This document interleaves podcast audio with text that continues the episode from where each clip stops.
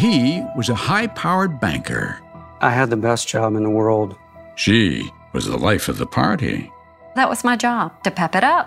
Yep, that's what I did. They lived gilded lives among the rich and connected.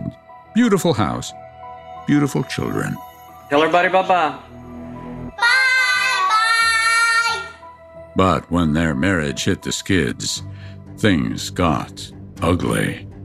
Truth be told, we were both horrible. How low would they go? The line between good and evil sort of runs through the heart of each person.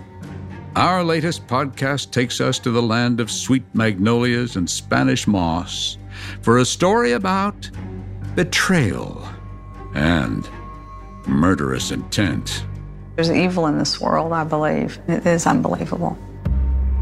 It's the story of what happens when the well to do dabble in death, and people whose paths would normally never cross become partners in crime. It was a very unusual group of individuals involved. It sounds sort of implausible. It's also the story of a Christian woman who becomes the devil's handmaid. A lot of kids had imaginary friends, and I had Jesus. And a down and out heroin addict in possession of a frightening secret. I knew that, it, that the murder was supposed to have been done by that date, uh, but it couldn't be done after that. I'm Keith Morrison, and this is Murder and Magnolias, an all new podcast from Dateline.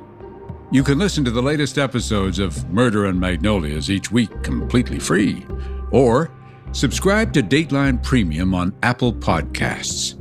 Subscribers get early access to new episodes and can listen to all Dateline podcasts ad free.